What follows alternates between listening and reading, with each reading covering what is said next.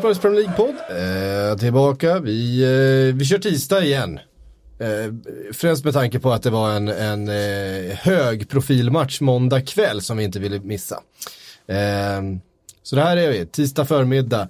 Eh, eh, Manchester United-Arsenal handlade det om, det är väl den vi ska börja prata om också. Eh, Kalle Karlsson är med mig här i studion och Frida är med från London i vanlig ordning. Hej på er! Har ni haft en bra helg? Har ni haft en fin fotbollshelg?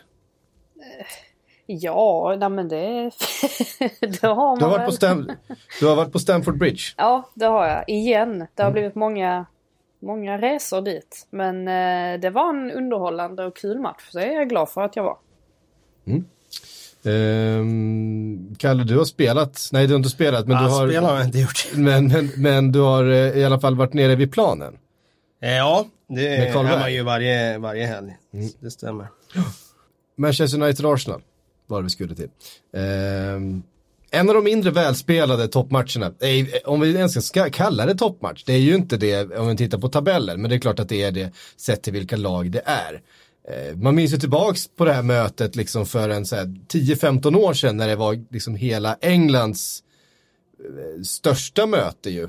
Det var ju så under framförallt det, första halvan av 00-talet. Det var ju då de, mest, eh, de bästa eh, klubbarna fram till Chelsea med Mourinho klämde sig in där eh, i mitten på 00-talet. Men den kvaliteten var vi ganska långt ifrån eh, igår. Eh, vad var det vi fick se? Du får börja Kalle. Jag tyckte det var en komiskt usel fotbollsmatch i första 30 minuterna. Eh, det är ju precis som du beskriver någon slags eh, mått på hur de här två klubbarna har gått från att sitta på tronen i engelsk fotboll, titta ner på de övriga, till att idag vara mediokra lag som eh, får kriga för att vara på topp 6. Nu ligger ju Arsenal på topp 4 i denna stund så att eh, de eh, eh, har väl i alla fall poängmässigt då eh, gjort det okej hittills men tittar man spelmässigt på den här matchen så ser man ju varför de här klubbarna inte kommer ha någonting med någon toppstrid att göra och eh, det är så mycket som eh, behöver renoveras eh, och förbättras så att det är svårt att liksom peka på var man ska börja men bara det faktumet att eh, det såg ut som en mittenmatch. Det kändes som två mittenlag. Eh, nästan eh, sån här Championship-match där det går jäkligt fort. Men det är ingen som klarar av tempot och det är ingen som har någon idé om hur, hur man ska göra någonting begåvat på, på som bryter mönstret och, och eh, liksom tar ner matchen till, till eh, den typen av rytm som vi är vana vid. Det, det var, det var nästan komiskt. Sen blev det ju lite bättre och eh, det kan ju fortfarande vara underhållande. Jag vill ändå understryka det. För Ja, att för det det det var. kan ju vara var- underhållande ja, att se två dåliga lag. Och det tycker jag att det var. Från minut 30 och framåt så tycker jag det var en väldigt underhållande match.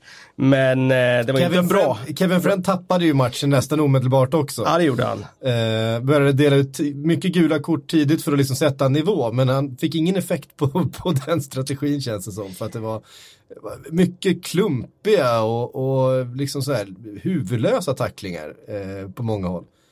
Och Ja, flera, det skulle ju varit flera röda kort egentligen om man tittar på vilka alltså, situationer som var. Det var eh, bara titta i sociala medieflödet så, så eh, och du, jag minns att du var inne, vi, vi, vi chattade lite igår kväll också, du sa ju det direkt Frida. Det, det, eh, det, kommer bli, det blev inget rött kort i Nej, den här det matchen, vilket var inte så. väldigt oväntat faktiskt. Men eh, man var var- inte på sociala medier då, då hojtade som röda kort på alla möjliga. Xhaka skulle ha haft ett rött kort och ehm, ja, vilka det nu var, jag minns inte alla, men det var ju många sådana där situationer verkligen. Ja, nej men absolut. Jag sa väl någonting om att jag skulle lasta in mina livsbesparingar och betta på att det blev en utvisning. Det var ju tur jag inte gjorde det.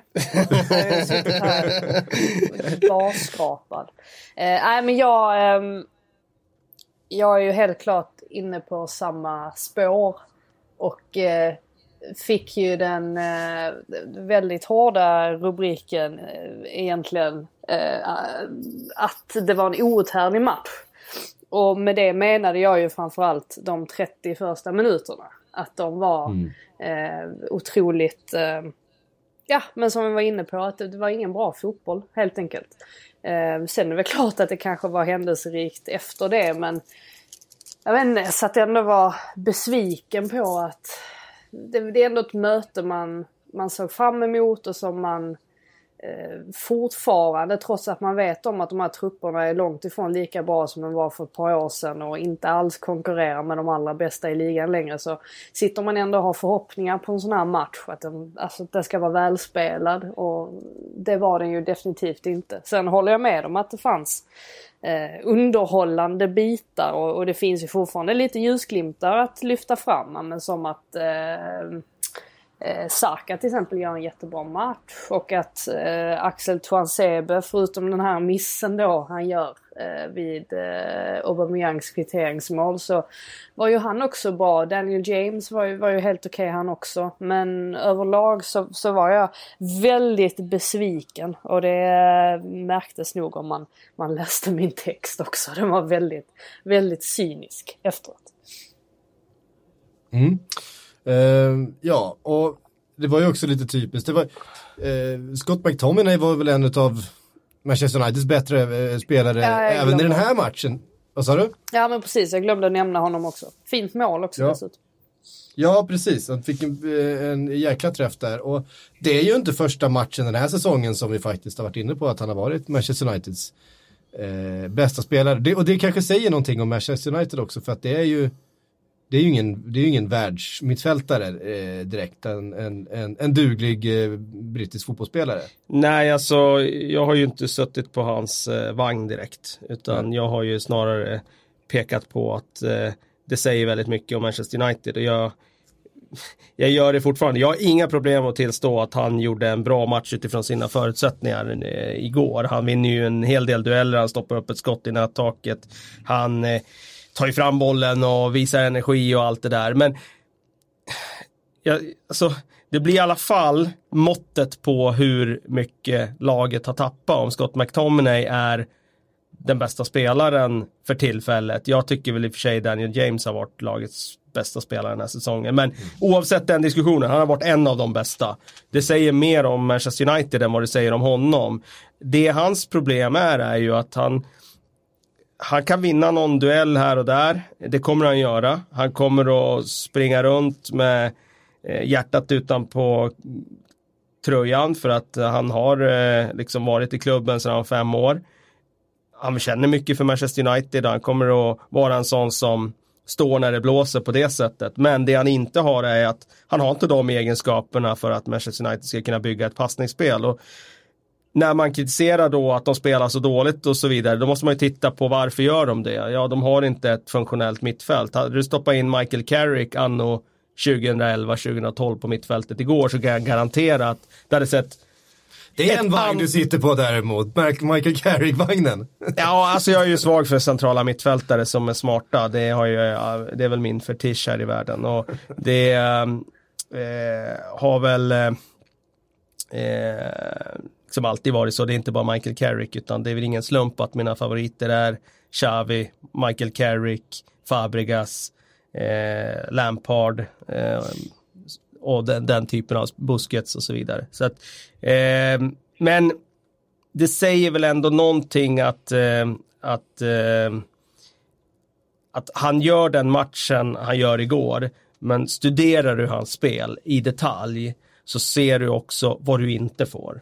Och det är det jag menar. Alltså, jag, jag tycker han var bra igår. Eh, men det kommer alltid vara med ett men. Mm. Tills han lägger till en dimension. Nu har han ju Michael Carrick som assisterande tränare. Så, som en potentiell mentor här. Så det är klart att han är fortfarande ung och han skulle kunna förbättra den delen av sitt spel med eh, ganska enkla medel. Jag har, liksom har väl förhoppning om att Carrick skulle kunna göra en utveckling där. Då.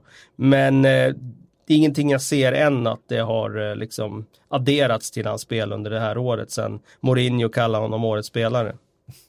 Ja, för ett par, för ett par säsonger sedan. Ja. Ehm, och nu är ju Pogba tillbaka dessutom, eh, gör ju heller ingen vidare match. Nej, han var ju mycket bättre än Pogba igår och det säger ja. väl en del om Pogba också. Ja, precis. Nej, jag tycker, alltså, tittar man på Pogba, vill han vara där överhuvudtaget? Alltså han håller på att spela sina Hollywood-passningar liksom hit och dit och Visst, det är klart han kommer slå fram en, två bra passningar per match. Vilket han gjorde igår. Han spelade ju fram Rashford till det där halvfriläget i första halvlek som Rashford fumlade bort. Vi kan ju komma in på Rashford sen. Men en, två passningar. Paul Pogba, de har köpt han för 1,3 miljarder. Alltså du, du, du förväntar dig så mycket mer av den spelaren. Och det är liksom, det är inte där och det känns, nu visst tillbaka från skada och så vidare men han börjar den här matchen med att tappa bollen på egen planhalva. Det sätter liksom an tonen för för eh, hans, vad ska jag säga, obrydda sida när det gäller att tappa bollen i farliga lägen. Mm. Um, vi måste prata, vi, visst vi kan, vi kan komma in på Rashford, men först så vill jag vi pratar om 1-1 målet och den situationen som uppstår. den, är, den är du förtjust i. Ja, jag, gillar, jag gillar den, därför att den, den väcker ju någonting lite filosofiskt eh, på något sätt. Vi som har varit inne på, vi har ju pratat väldigt mycket VAR, vi ska försöka inte prata så mycket VAR. Nu, nu går ju VAR in här och dömer mål. Ett mål som eh, som är avvinkat för offside där, där eh, linjedomaren gjorde väl som linjedomare brukade göra. Han vinkade direkt, han såg något. Sen hade han ju helt fel. För att det, är ju, det skiljer ju en meter. Eh, ja, två och en halv nästan. Ja. Vilket är precis framför honom också, så jag fattar inte alls hur han, hur han missar det. Alltså det går ju alltid väldigt snabbt när en försvarare rör sig uppåt och trycker upp samtidigt ja. som en anfallare springer framåt. Då är det inte så många tiondelar som det dröjer innan de är på fel sida. Det ska man, det ska man ha respekt för. Men han, uppe, han borde ha löst den här. Ja. Ehm, I alla fall på nivå där han inte vinkar direkt då. För att man ser ju eh, långt före Aubameyang har, eh, har ehm, eh, tagit sitt avslut så har han ju vinkat till exempel en Ashley Young som kommer in i situationen. Han har ju sett det. Springer och vinkar själv och liksom springer avstannande in i situationen. Eh, han har ju, och det är ju han som gör fel, alltså där du ska ju spela tills huvuddomaren eh, blåser, men samtidigt så har du en domare som har markerat. Så att, alltså jag tycker att det blir en väldigt märklig situation. Gör de Gia verkligen allt, allt, allt, eller blir han påverkad av att han ser en flagga, det sitter ändå i ryggmärgen hos spelaren, att han ser en flagga komma upp i ögonvrån. Och han står, han ser lite loj ut i agerandet på liksom, ja, eh, de gör ju fel som slutar spela i, i, i den mån de gör det. Och kanske gör de det inte så mycket så att det liksom inte eh, målet borde ha godkänt eller sådär. Eh, men, men, det väcker ändå någonting, eh, just den här situationen tycker jag. Och den är, var lite också symptomatisk för just den här matchen. Ja, att det blev ett... Men samtidigt så är, är, det ju faktiskt tur att VAR fanns i just det här fallet. För att det vore ju alltså väldigt trist för Arsenal och ha fått det här målet bortdömt för offside när det var så väldigt uppenbart att han absolut inte var offside. Och, så jag menar mm. i det här fallet så är det ju faktiskt Scott Ledger som den assisterande heter som får ta på sig det här helt och hållet. Och det är väl också mm. kanske en en eh, ja, alltså en eh, liten heads-up till, till domare generellt att man ska vänta med att blåsa precis som Kevin Friend gör i det här fallet. Det var ju tur att han gjorde det och inte bara gick på eh, linjemannen där. Mm. Alltså, jag, jag, var inte så upprörd faktiskt, utan jag tyckte det var såklart mål. Jag tyckte inte att det var eh, ett fall av att Manchester United-spelarna avstannar eh, så mycket så att det ens i närheten att det påverkar någonting. Young hinner ju inte dit. Det är ganska vanligt att försvarare sträcker upp en arm för att påverka domaren någonstans. Kanske skytten också, jag vet inte, med den där armen. Eh, han hade inte hunnit fram även om han inte hade slängt upp den där armen. Det sker är ju en del av den nya målvaktstekniken att stå upp på det där sättet och vara kompakt. Så att jag tror inte han är avstannad på något sätt av att eh, Young slänger upp en arm utan jag tror att eh, han gör precis så som han hade hanterat det där friläget annars. Eh, så att jag, och jag menar Solskär sa ju där till fjärdedomaren där att han hade blåst innan. han gick ju fram och sa det, men han erkände ju efteråt där att ah, han tog en chansning när det gällde det. För det var ju ganska uppenbart att domaren hade ju inte blåst innan bollen var, eh, innan avslutet och så vidare. Så att eh, jag tyckte det var ett helt fair mål och det var bra att VAR gick in och tog den. Det var eh, två personer ska ju hängas för det här målet. Det är dels, som Frida är inne på, Scott Ledger. Mm. Linjedomaren som eh, gör ett fatalt misstag. Och sen är det såklart Axel Tuan Sebe som slår en helt huvudlös passning rakt in i mitten, vilket är, ja, det är ju kardinalfel när han har Harry Maguire som ger honom understöd och han ska ju såklart bara sätta den bollen tillbaka så Maguire kan lyfta ur den situationen. Då slår han den rakt in i mitten till Saka som snabbt uppfattat, 18 bast, bara snabbt sätter in den på ett tillslag till Aubameyang och det var bra gjort. Och jättefint avslut. Absolut. Uh, ja, nej, det, och, och, det där ser vi, alltså Aubameyang var ju bedrövlig igår i övrigt. Men han har inte han, bra uppbackning heller.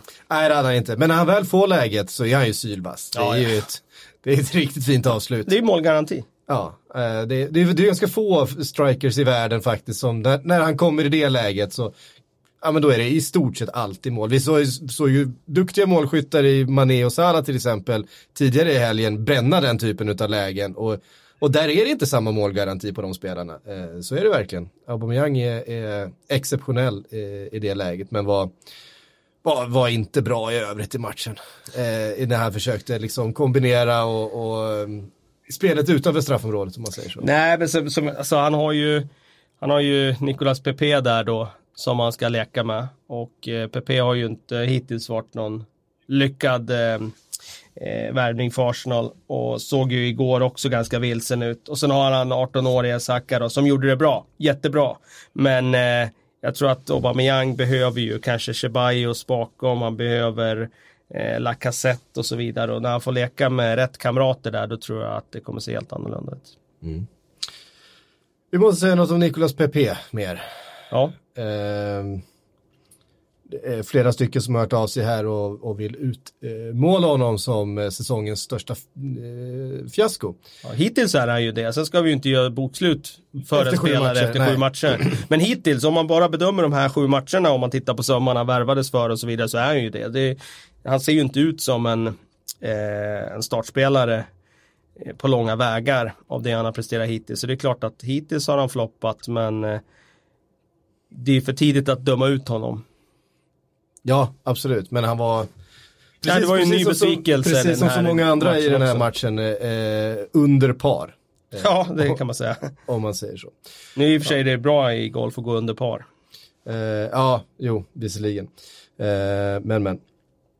Vi, eh, ska vi lämna den matchen då? Vi konstaterar att Manchester United är på den sämsta tabellplaceringen efter sju matcher. ja, vi kan ju snacka eh, Rashford också då. Ja, Rashford vi... skulle vi säga någonting om som ju är helt under isen. Ja, helt och hållet under isen. Jag vet inte vad han eh, Alltså visst, samma sak där och kommit tillbaka från den där skadan, men han var ju bara borta en vecka. Men det ser ut som att han tappar allt självförtroende. Eh, när han får det där halvfriläget i första halvlek, alltså en forward som är i stöten, han smäller ju till, nyper ju till när man får eh, möjlighet att avsluta. Han eh, blir ju kappsprungen och eh, får ju knappt iväg ett avslut, eller det blockeras. Det ser väldigt taffligt ut i alla fall. Och han, eh, nej, det är han är inte där just nu och de lider ju enormt av då att Martial såklart är skadad och att de sålde um, Lukaku för att nu har de ju eh, en situation där de står och faller med att Rashford ska göra det. Om inte Greenwood kan komma in och avlasta honom. Och det kanske han kan göra här och där, men eh, det känns som de är väldigt, väldigt tunna just nu. Jag var lite förvånad över att både Eh, alltså att Lingard och framförallt Pereira gick före Mason Greenwood. Jag, jag trodde att han skulle var med i startelvan eller att han hade visat liksom tillräckligt de senaste veckorna. Jag förstår inte riktigt vad Pereira, nu hade han ju den där chansen i slutet av första halvleken men jag förstår inte riktigt, han, han har fått så himla många chanser och jag förstår inte riktigt vad han har gjort för att ha gjort sig förtjänt av de chanserna. Men man kan ju kanske anta då att Solskär tycker att Greenwood, alltså att han föredrar honom, alltså spelar honom som striker och att han då fortfarande väljer Rashford för annars så förstår jag faktiskt inte riktigt varför inte han fick chansen. Men eh, så kan det ju möjligtvis vara. Men det är väl klart att samma Lingard är ju helt, han känns ju helt ur slag. Eh, det är ju ganska många spelare mm. som inte är i form och det är ju såklart inte heller bra för dem. Ja, Lingard han springer och springer och springer och springer och pressar och det känns som att han inte, han går och går men kommer aldrig till dörren. Nej, det är bara att titta på hans poängfacit under 2019. Jag vet inte om han har gjort eh, några mål och assist överhuvudtaget. Och det, det säger väl ganska mycket om man ska spela i ett lag som man ska aspirera på en topp 4 eller åtminstone en topp 6-plats och inte gör mål och assist överhuvudtaget på eh, nästan nu ett helt kalenderår, då är det ju någonting som är allvarligt fel. Eh, och det är väl en sån spelare som är laget runt omkring klassspelare. Så kan du ha en sån rollspelare som springer och springer. Men det är knappast någon spelare som, som lyfter dem i nuläget. Eh, och jag tycker de får, tittar man på laget igår, eh, ja, Tuan Sebe gör eh, ett par bra defensiva aktioner i första halvlek. Men tittar man på bidraget då från, från Ashley Young då på högerkanten, Tuan Sebe offensivt så är ju det nära nog noll och inget. Det är ju ingen det är ingen av de ytterbackarna som någon gång i matchen överlappar med fart och liksom piskar in och inlägg. Jämför med Robertson och Alexander Arnold så är ju diametral skillnad. Så att jag tycker inte de har Ja, det, jag tycker inte de har något bra lag just nu och dessutom har de spelare som är formsvaga så att de ser ut som ett, som de spelar nu ser de ut som ett mittenlag. Mm. Vi eh, vi backar bandet lite då. Nu var vi måndag kväll, vi går till söndag kväll. Eh, Leicester Newcastle, det är klart att eh, alltså Newcastle är, väl, är ju ett av ligans absolut formsvagaste lag.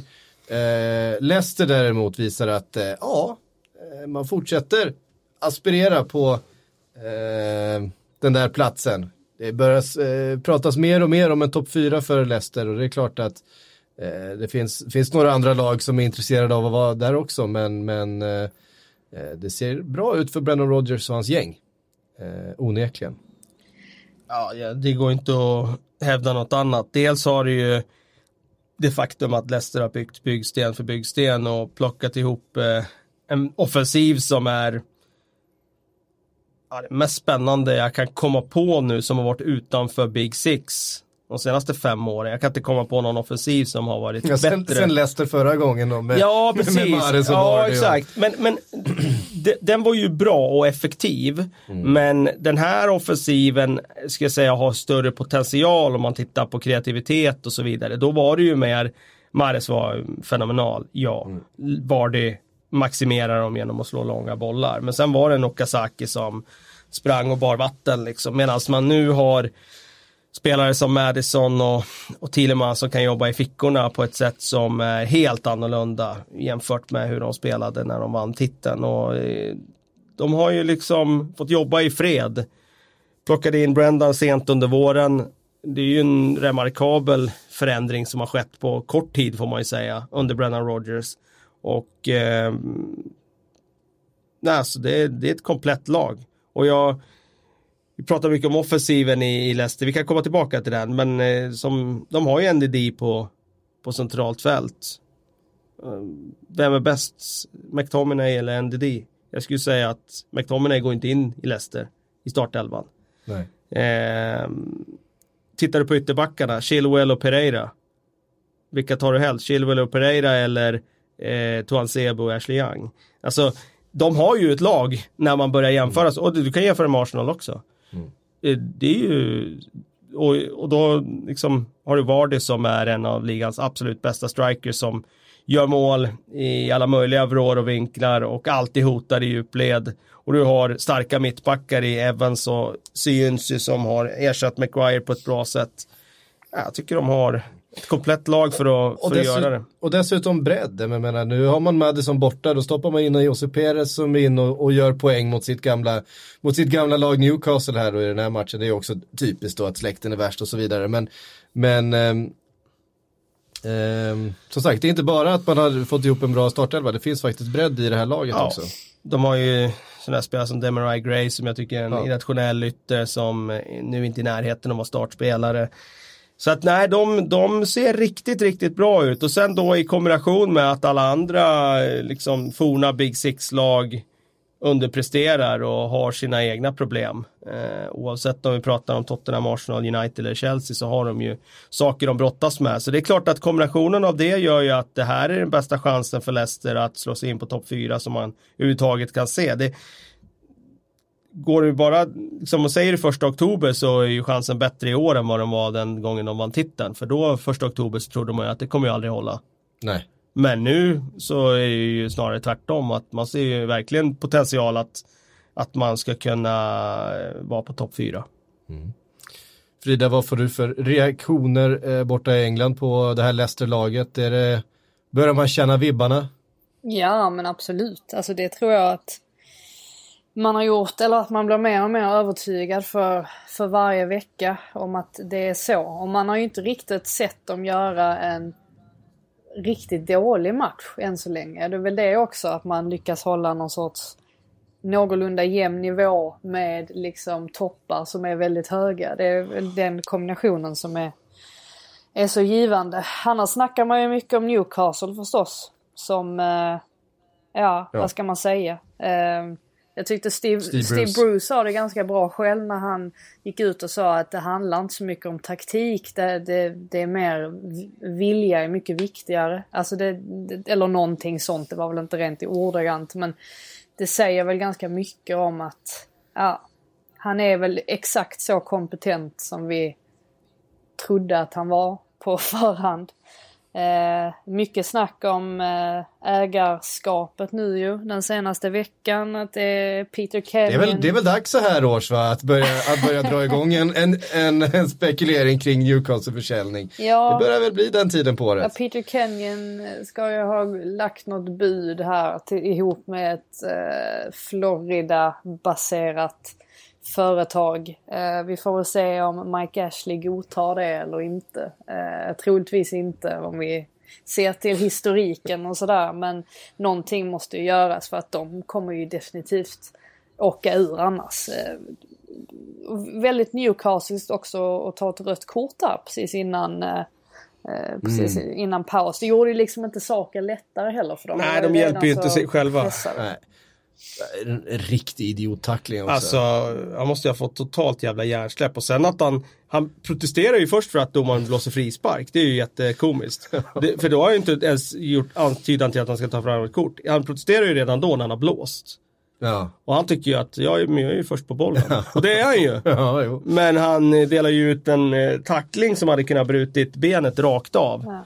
Eh, Hayden där och nej, alltså det är ju så solklart rött som det kan bli. Jag hoppas han får många matcher också för att det där är den där typen av farlig, farlig mm. tackling som verkligen kan ge, leda till allvarliga skador. Och ja, jag förstår inte hur man tänker om man i det läget som klubben är i också att man eh, man ska liksom inte man ska göra allt för att hjälpa sin fotbollsklubb. Eh, han kan inte känna själv när han går och lägger sig den kvällen att han har gjort allt som står i hans makt för att hjälpa sin fotbollsklubb när han delar ut en sån tackling vid ställningen no, underläge 0-1 mot, mot Leicester.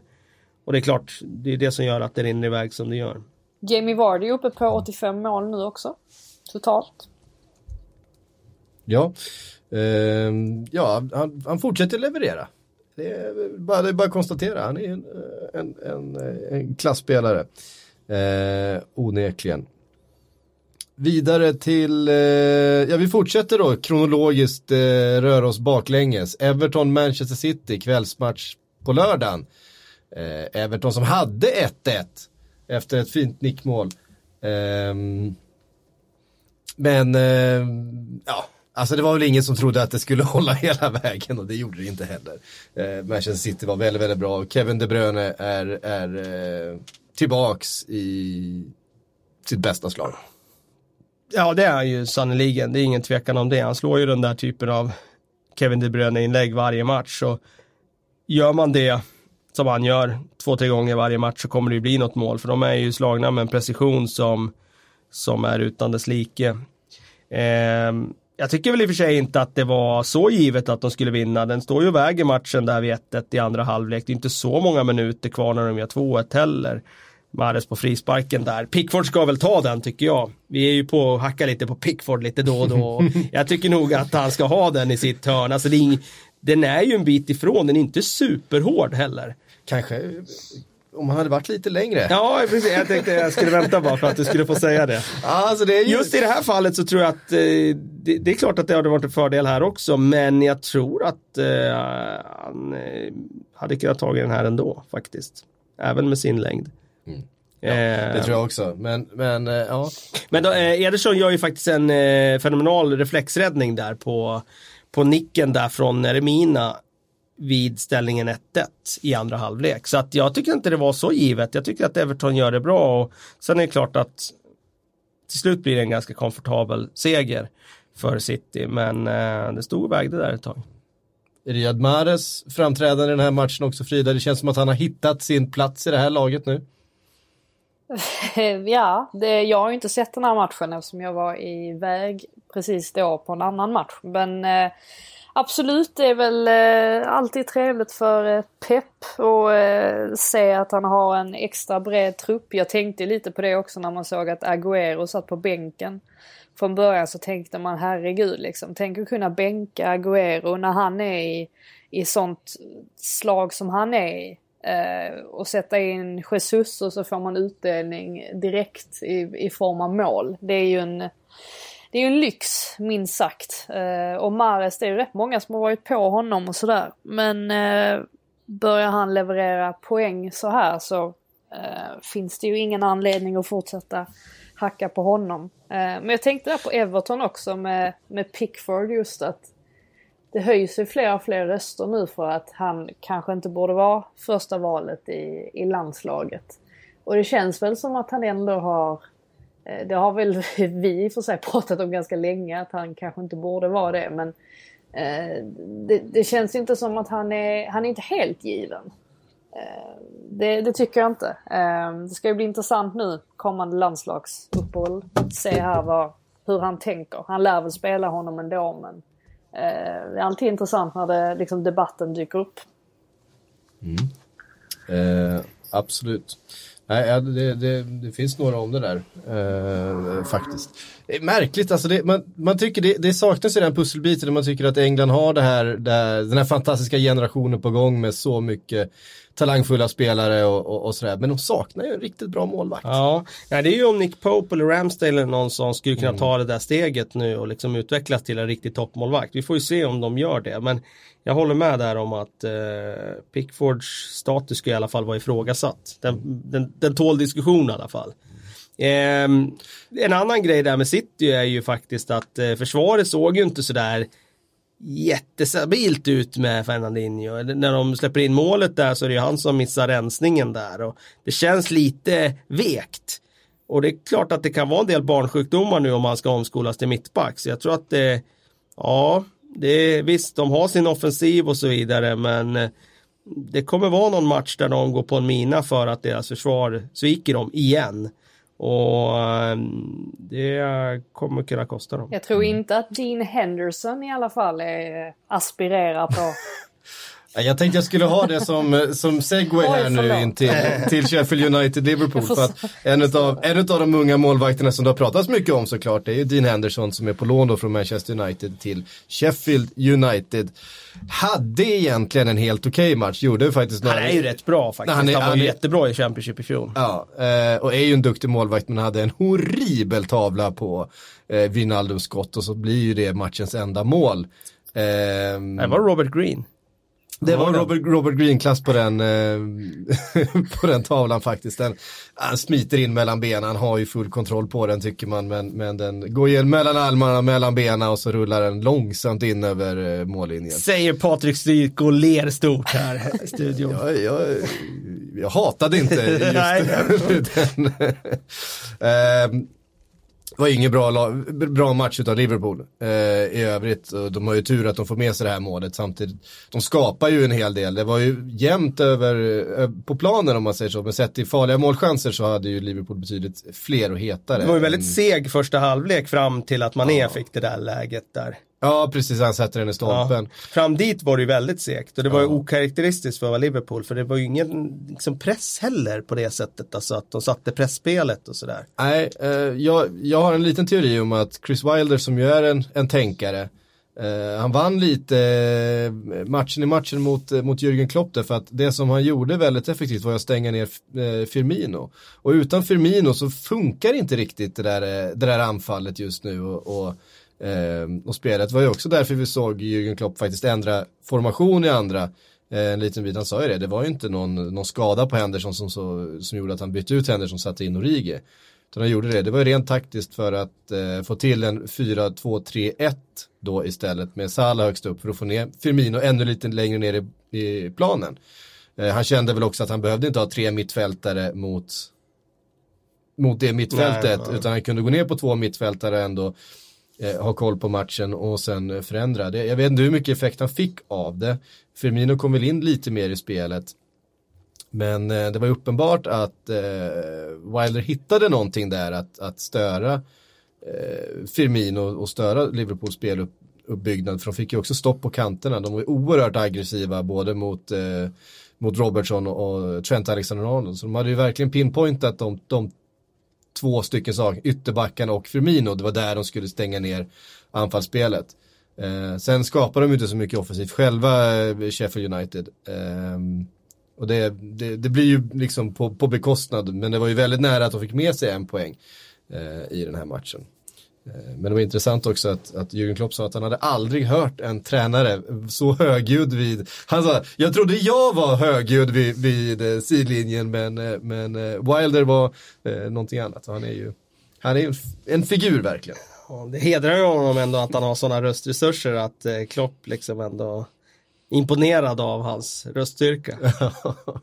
ja, eh, men eh, 1-0 till Liverpool eh, trots allt. Eh, var ju också en eh, miss, det var ju en, en ganska tydlig straffsituation på, på Mané i, i, i matchen också. Man, man undrar lite det där med, med VAR när de, eh, när de ska vara med och när de inte ska vara med.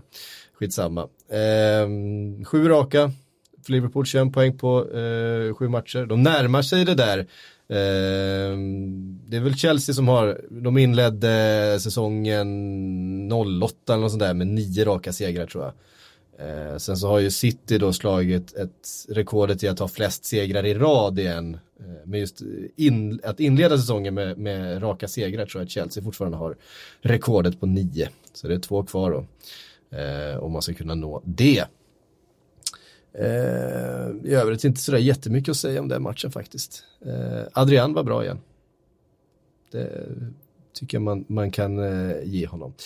Chelsea-Brighton, Stamford Bridge, där var du Frida. Ja, det var jag. För att eh, kolla in eh, Lampards unga manskap och eh, Graham Potters nya manskap. Mm, det, var, det var rätt speciellt där i andra halvlek när Callum Hudson Odoi fick eh, komma in. För då var det helt plötsligt, alltså det, det, det sprang runt så många spelare där med en bakgrund i akademin att man nästan inte trodde sina ögon med tanke på eh, alltså, hur man har pratat de senaste åren och Chelsea måste släppa fram sina talanger. Så helt plötsligt var de liksom fyra pers, eh, om jag räknar rätt nu, eh, med en bakgrund i akademin. Så det var, det var säkert eh, fint att se för många Chelsea-supportrar. Um, I övrigt så...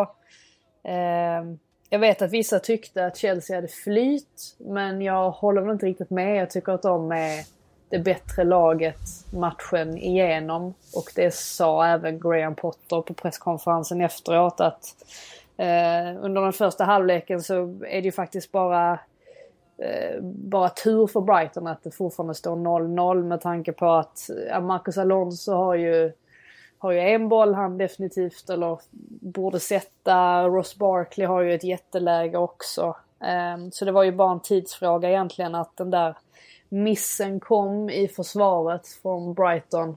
Ehm, och att Jorginho den här gången fick kliva fram och lägga straffen. Ehm, han är rätt rolig där med det, Lampard. Han har ju, nu har han ändrat sig tre gånger kring vem som är första straffskytt. Han hävdade ju efter Valencia-mötet där att Ross Barkley är första straffläggare eh, när han är på planen. Sen i eh, Carabao eh, Cup mot Grimsby så då var det helt plötsligt Pedro som var första straffläggare och kapten dessutom den matchen.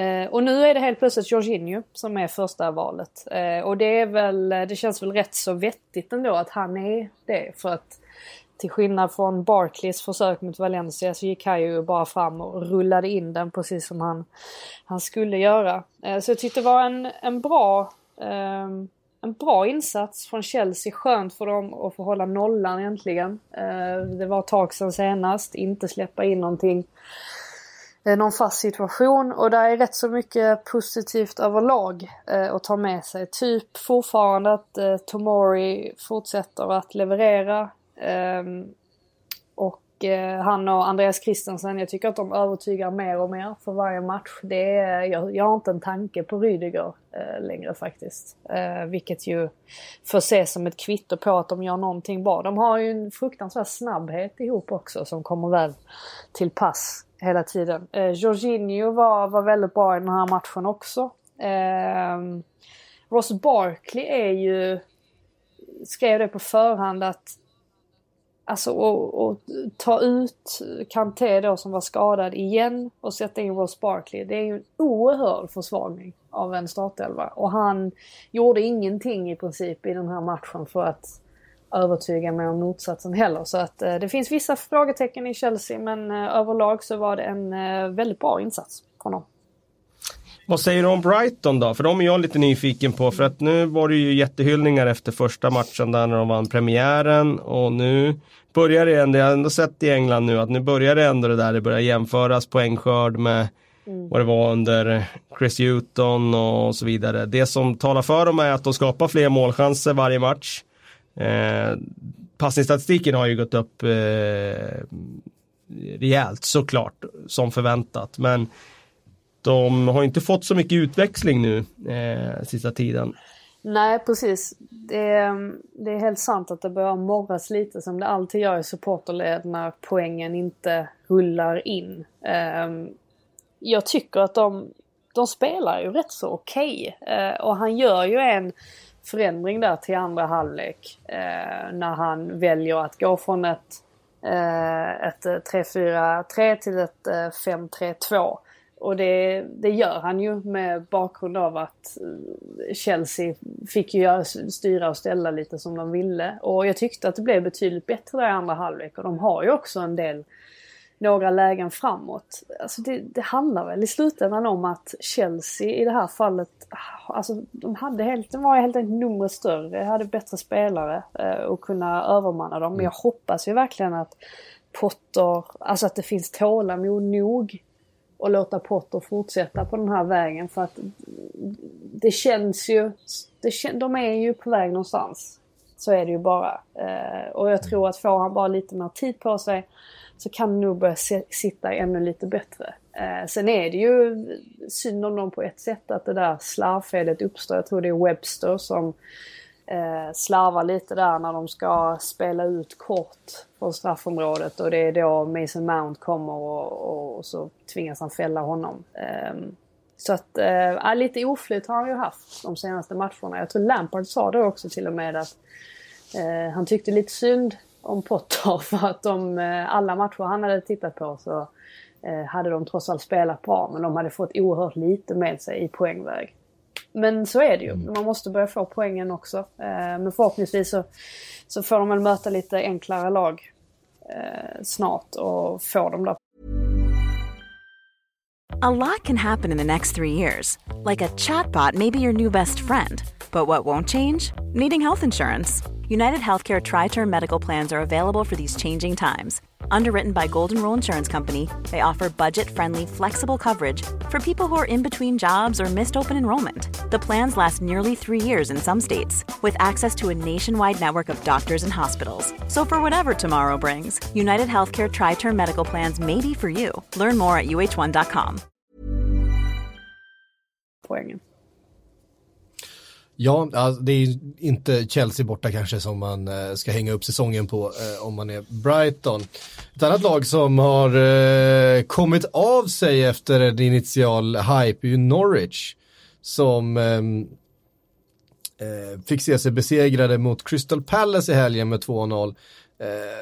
bara sex poäng ändå efter, efter att man slog Manchester City av alla lag, den ena segern man har.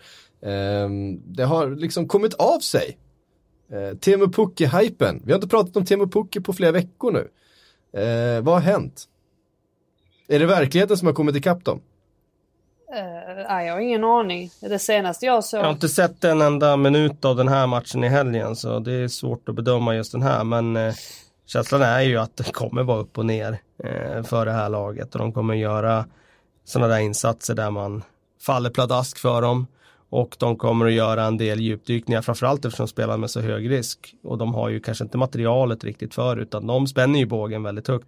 Precis som Brighton gör i viss mån. Och I Norris fall har det kallats naivt. Det har inte kallats det ännu av Brighton. Vi får se om de får samma typ av epitet på, sitt, eh, på sin strategi. Men eh, de har ju valt att gå den här vägen, Norwich, väldigt tydligt och de kommer nog inte ändra sig. Nej. Eh, Luka Milivojevic satte en straff i den matchen också. Det, det gör han. Standard. Eh, om man ska ha någon på, på straffpunkten så är det väl, så är det väl Luka. Ja, han är säker från punkt. Eh, faktiskt.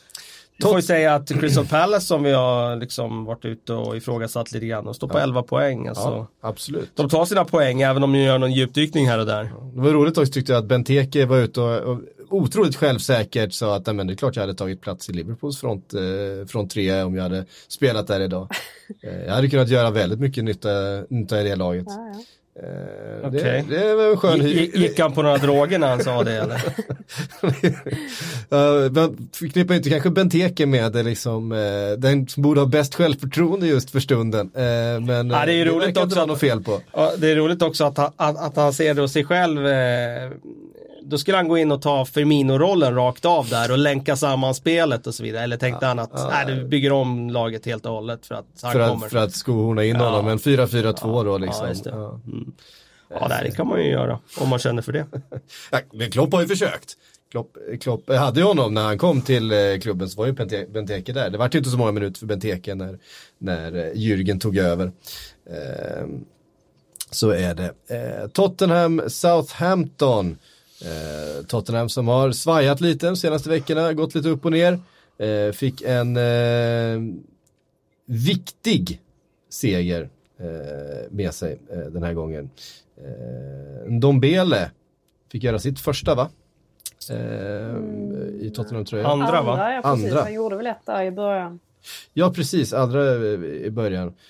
rött kort på Orie. Ja det var jäkligt oskönt för när jag fick mina pluspoäng på en Dombele här så gick jag ju minus på att jag bytte in Norea till den här omgången. Det gjorde jag också. Det var ju, det var ju katastrof alltså. Ja. Vad, vad gör karln? Alltså det är ju Orie i, i, ett, ett nötskal så att ja. säga. Uh, han har ju en jävla nivå i sig, en jävla höjd i sitt spel men också oberäknelig som, jo, som få. Um, viktiga poäng för Tottenham då uh, och viktigt såklart att Harry Kane fortsätter göra mål. Det, det ska ju liksom eh, börja och sluta med honom i det där laget eh, på något sätt, det är känslan. Eh, Watfords kräftgång fortsätter. 2-0 till Wolves. Wolves som ju inte heller har varit bra i början på den här säsongen. Eh, tar ändå den här, den här segern och ja, Watford nu på bara två poäng efter sju spelade matcher. Det är inte, det är inte godkänt. Eh, och de har ju inte fått någon, någon eh, effekt på sitt tränarbyte heller eh, som man hade eh, tänkt sig. Nej, sannoliken inte. Det eh, blev väl en snabb effekt där första matchen. Ja, de kryssade första ja, matchen ja. Mot, mot Arsenal. Och sen blev det eh, Och sen blev det 8-0 och sen så är det, eh, ja, det ser inget bra ut helt enkelt för Watford just nu. Nej, och de var ju illa ute får man säga i mötet med Swansea också i Carabao Cup. Um, det var um, lite flax ändå att de lyckades vinna på under ordinarie tid i alla fall. Ehm, så att, eh, för att där var Swansea dominerade typ första halvlek. Sen tappar de ju lite ehm, och så kan liksom Watford till slut vinna ändå. Men det är ju mycket som inte står rätt till i den klubben. Det får man säga. Mm. Det är en jäkels, jävels viktig match för dem nu på lördag mot eh, Sheffield United hemma. Där måste ja. de egentligen vinna för att liksom få häng nu och liksom inte släppa iväg sådana där andra kandidater till att ligga där i bottenstriden för långt här nu. Ja, det är verkligen en, en, en måste-match för mm. dem. Uh, så är det.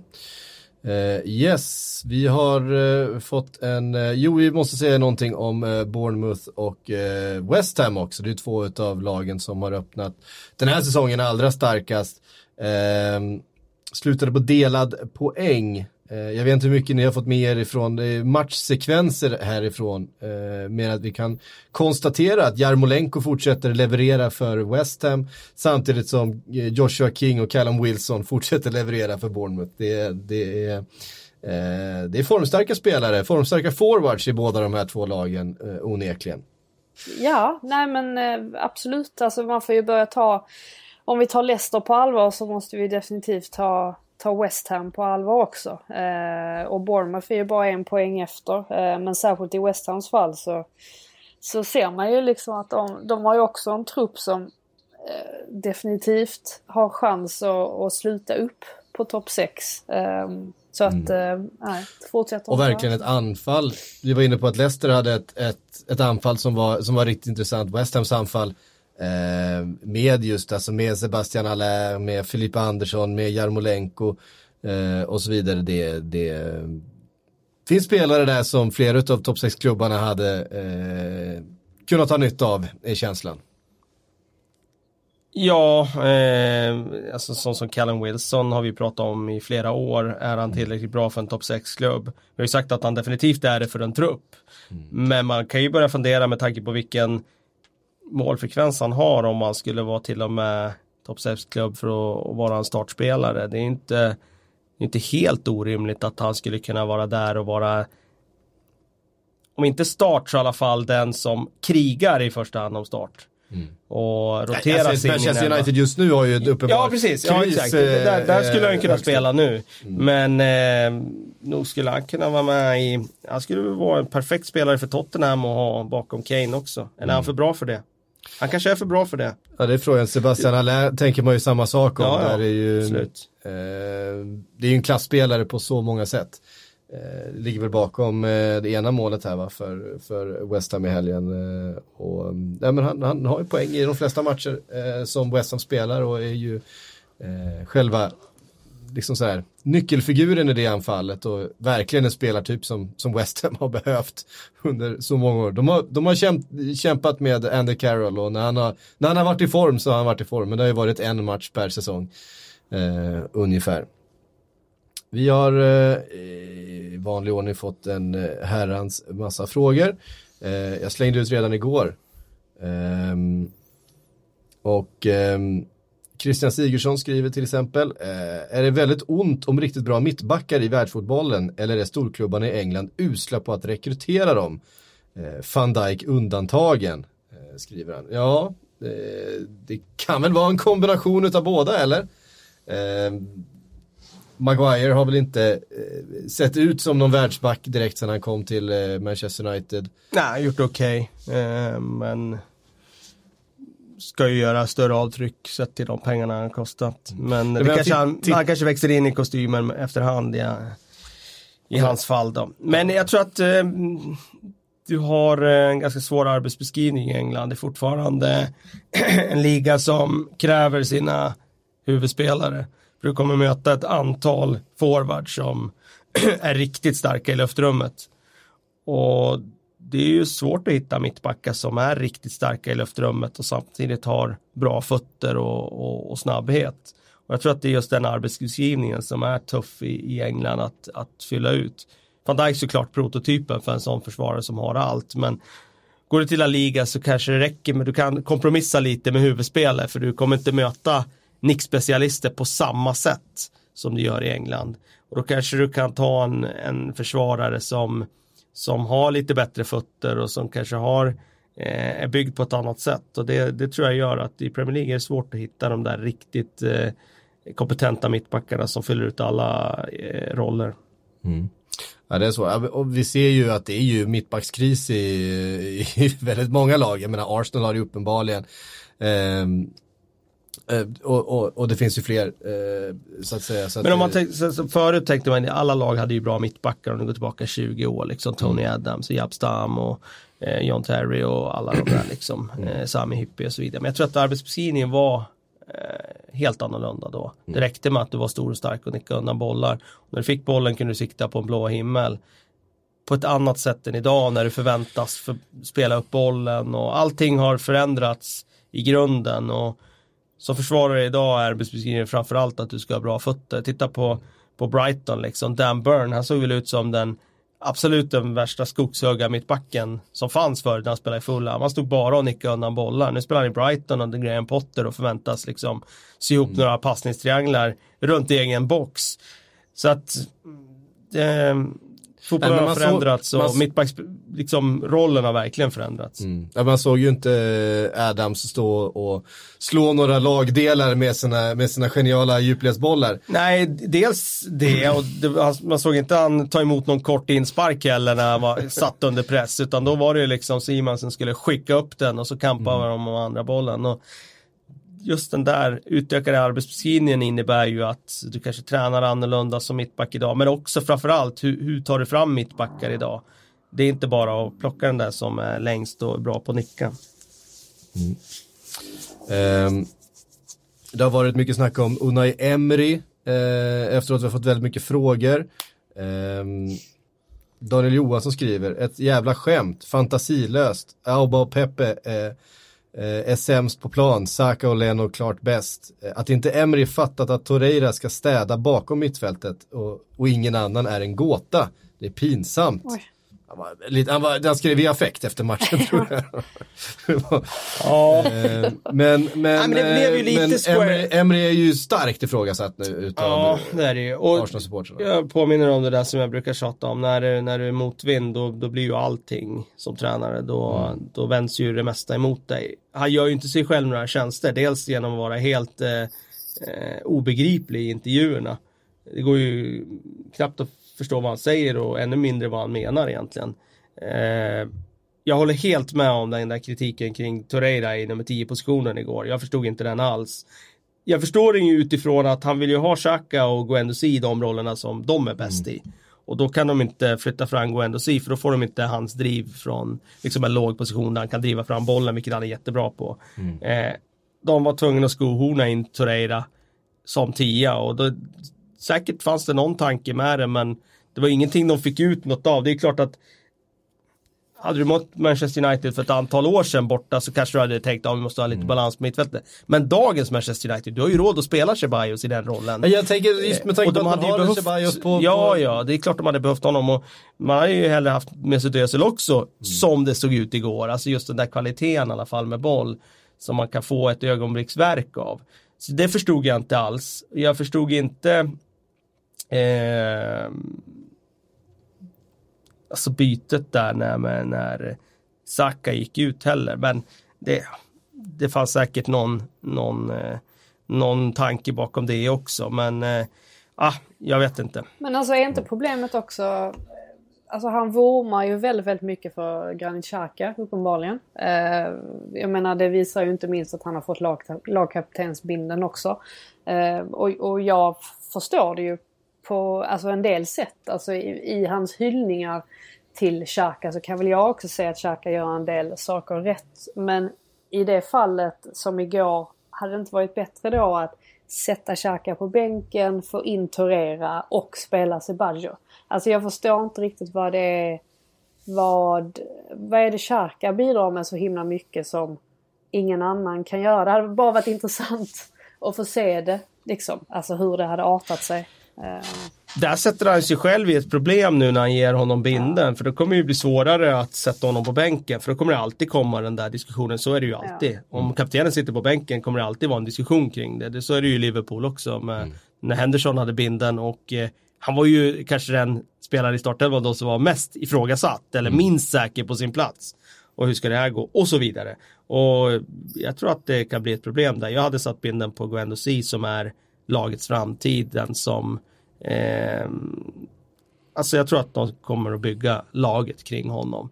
Sen är inte han klockren heller.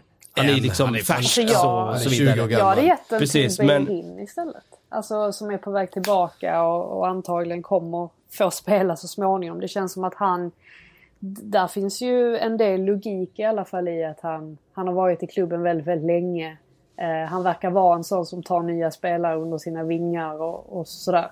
Ehm, jag hade tyckt att han var, hade varit ett logiskt, eh, ett logiskt val. Men eh, nej, Xhaka är det. Men det säger någonting om att vi, vi både i Arsenal och Manchester United, de här två lagen som, som Mm. spelar nu, de- det finns ju ingen klockren lagkaptenskandidat. Det är möjligen då att Maguire skulle vara det i Manchester United då. Att han ändå har den liksom auktoriteten för att springa runt med binden där. Men i Arsenal ser man ju egentligen ingen som är klockren för att ta den där binden. Nej. Och det säger ju väldigt mycket. Ja. Om man inte har någon. Ja, om, man då, om man jämför med just hur Pep och Klopp, som är de två framgångs, mest framgångsrika lagbyggarna är, hur många kaptensämnen de har i sina lag Ja, istället då va. Där det finns tre, fyra, fem spelare kanske på planen som det inte hade känts konstigt alls om de, Nej, om de tog nej, binden. Nej. Ehm, i skill- alltså att det har varit en, eh, det känns som att det både för Pep och Klopp har varit en del i, alltså det är den typen av spelare de vill ha. De vill ha eh, en mentalitet som är på det Ja. sättet. Ja. Ehm, också därför man kände varför, eh, man förstår också att United gick rätt hårt in på Delict i somras men, men helt enkelt bara fick nobben. De är ju i desperat behov utav, utav just det. Så De kanske det. får det Matte Larsson. På sikt. Med tanke på att han fick bära lagkaptensbilden mot eh, Rochdale. Eh, sen var det ju det. sentimentala skäl bakom det valet. Att han har sina rötter i Ro- Rochdale. Men eh, det är ju inte omöjligt att han är en framtida lagkapten. Rochdale som höll på att ställa till det lite för, för United Jo, det får man, får man lugnt säga. Ehm, Matte Larsson skriver, är United-Arsenal den spelmässigt sämsta topp 6-matchen på 10-talet? Ja, det kan ju vara det. Kommer Det inte ihåg alla liksom, det har ju varit några dåliga Det har ju innan. varit några dåliga innan, men det var ju så komiskt usel fotbollskvalitet igår. Det har ju alltid funnits någon spelare på plan som har kunnat bjuda på det där lilla extra när de här har mötts tidigare. Så att, Sen har det ju säkert funnits någon annan som har varit i paritet med det här. Men det är ju det, tråkiga matcher. Alltså jag minns när Mourinho eh, stängde, Ja, men det är något stäng- annat. stängde det. Ja, men det är Och det var annat. medvetet för att, för, Ja. för det är match, det är för, för att förstöra fot, liksom sådär, eh, spelet. Men det här var ju bara låg kvalitet. Ja, precis. Nej, men det har ju säkert funnits någon annan där det har varit låg kvalitet också i paritet med den här. Men den är ju med där på topp tre i alla fall. Det, är- det är den. Eller Eh. botten trean kanske man ska säga. Eh, precis, där det har varit väldigt mycket frågor om eh, eh just de här. Eh, Berka har en eh, fråga på United startelva. Tuan Sebe spelas in samt lösning på defensiva mittfältet. Eh, frågetecken. Eh, David de Gea. Han har, han har en, eh, eh en, en tanke här. David de Gea då såklart i mål. Shaw Maguire, Tuan Sebe och eh, Wan Bissaka med Victor Nilsson Lindelöf som defensiv mittfältare med Pogba framför Fred McTominay liksom box to box. Eh, jag, tänker, jag tror han tänker en diamant då. Eh, med eh, eh, eh, med Fred eller McTominay och med, med Daniel James och sen då en eh, anfallsduo med Martial och Rashford. Eh, hur tänker ni om eh, som en eh, potentiellt ankare i en eh, eh, 4-4-2 diamant? Kalle du som tränare? Nej, jag tror inte alls på det. Du tror inte på det? Eh, nej, det gör jag inte. Det är eh, en komplicerad position att, att gå in och spela i. Eh, om man inte har den bakgrunden. Eh, det blir mycket att man blir, då blir han en, en ny McTominay. Han kommer gå in och vinna några dueller, han kommer slå någon bra passning ibland, men han kommer inte kunna styra tempot i matcherna, han kommer inte kunna diktera på små ytor. Det som man behöver om du ska kunna sy ihop ett possession-spel. Så att nej, jag tror inte alls på det. Nej. Ehm, Vigge som ändå var, var inte blev, var en av dem som blev hängda efter matchen igår i alla fall. Nej, han slog ju en, Ja, eh, passning. en, en, eh, riktigt eh, usel passning där i sista minuten och jag förstår att den blev viral på sociala medier. Men Ja. han gjorde väl en helt okej match, Vigge, eh, igår annars. Och var väl en av dem som kom undan ändå med godkänt. Ja just det, var den som han slog tvärs över planen va? Ja, Som, han fick ju total felträff och drog den till inkast där. Eh, ja, Ashley Young hade ett liknande inlägg också i början av matchen vill jag minnas. Så Han eh, fick ett ganska bra inläggsläge och, och drog den fyra meter över ribban eh, istället. Om det ens räcker med fyra meter. Den landar väl ute på parkeringen. Ja. Ja, vet ni vad? Vi eh, försöker ta oss vidare härifrån. Frida, du ska gå på Champions League ikväll va? Ja, det blir det. Lät bitter över det. Av, av, avmätt nu efter, efter ett Någon par måste göra- Nej, det, det, liksom. det, var inte, det var inte så det. Det var inte menat att, att låta så alls. Det är bara det, det, det, det blir... ehm, Det, det, är en jobb, alltså det är en kul men jobbig period rent fotbollsmässigt för att det känns som att alla matcher bara flyter in. Alltså in, in genom ena örat ut genom andra. Och så, två veckor senare så, så minns man knappt vissa matcher. Alltså det, det, det är så mycket att ta in hela tiden. Men det är kul, Ja, absolut. så är det. Men det är, det, det är Tottenham Stadium du ska till ikväll eller? Ja, det, det, det är alltid trevligt att komma dit. det, det är ju en fin en arena. hyfsat, hyfsat fin arena. Ja. Ja, eh, ja men eh, all lycka till ikväll då med, med den bevakningen. Så hörs vi om en, eh, om en vecka igen. Eh, Kalle, du, eh, du följer hemifrån. Du, du sticker inte iväg och eh, ser några matcher på plats i veckan va? Nej, det gör jag inte. Småbarns, eh, småbarnslivet eh, tillåter inga sådana utsvävningar. Precis. Eh, så är det. Nej, jag ska inte heller iväg. Eh, det blir några riktigt sköna kvällar i soffan däremot. Och så, Det blir det, utan tvekan. så hörs vi helt enkelt om en vecka igen.